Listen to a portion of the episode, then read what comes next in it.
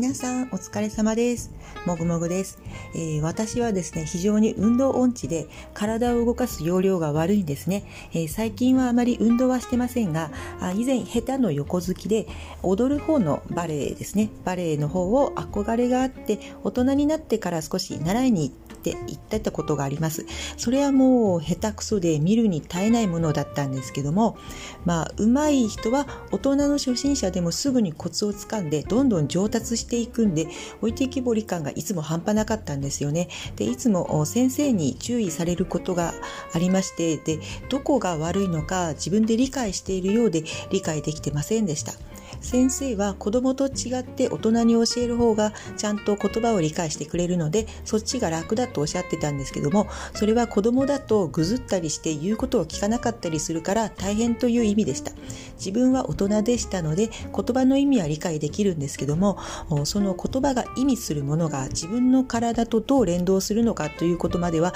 なかなか把握できていませんでした。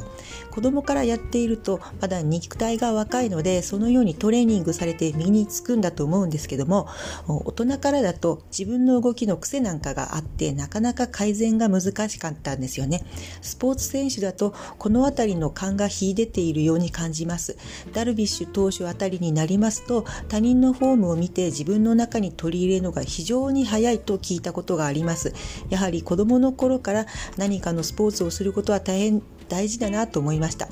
えー、武井壮さんですね。あの人は運動神経抜群なんですがあ子供の頃から人体図鑑なんかを見て骨や筋肉の構造を見ながら体を動かす訓練をしていたとテレビで、えー、言われていたことがありました。私はテレビネタが非常にな多分多くなると思うんですけども、まあ、これを見ていてその発想はなかったのでなるほどと思ったわけですね。ただ単に体を動かすというよりも絵なんかで見ながらやってていると意識しやすいなと思いました。あのよくねボディービルダーの方があ鏡を見ながらトレーニングをされているのと同じような理屈だと思うんですけどね、えー、子供の頃にそれを武井壮さんが思いついたっていうその感性がすごいなと思いました。やっぱりね意識することが大事なんですね、えー、最近では今あの、まあ、図鑑なんかもですね、えー、ネットで調べてみながら自分の感覚と照らし合わせてやってるんですけども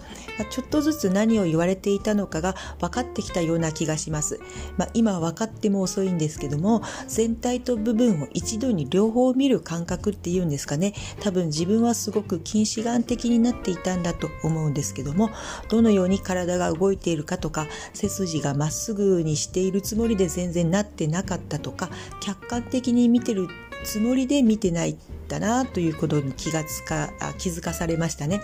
今はあの、まあ、バレエはやってないんですけどもとりあえず運動として先生は美人な方がモチベーションが上がるなと思って若くて綺麗な先生のもとで無理のない範囲でピラティスをやっています。え今日も最後までお聴きいただきありがとうございました。それでは。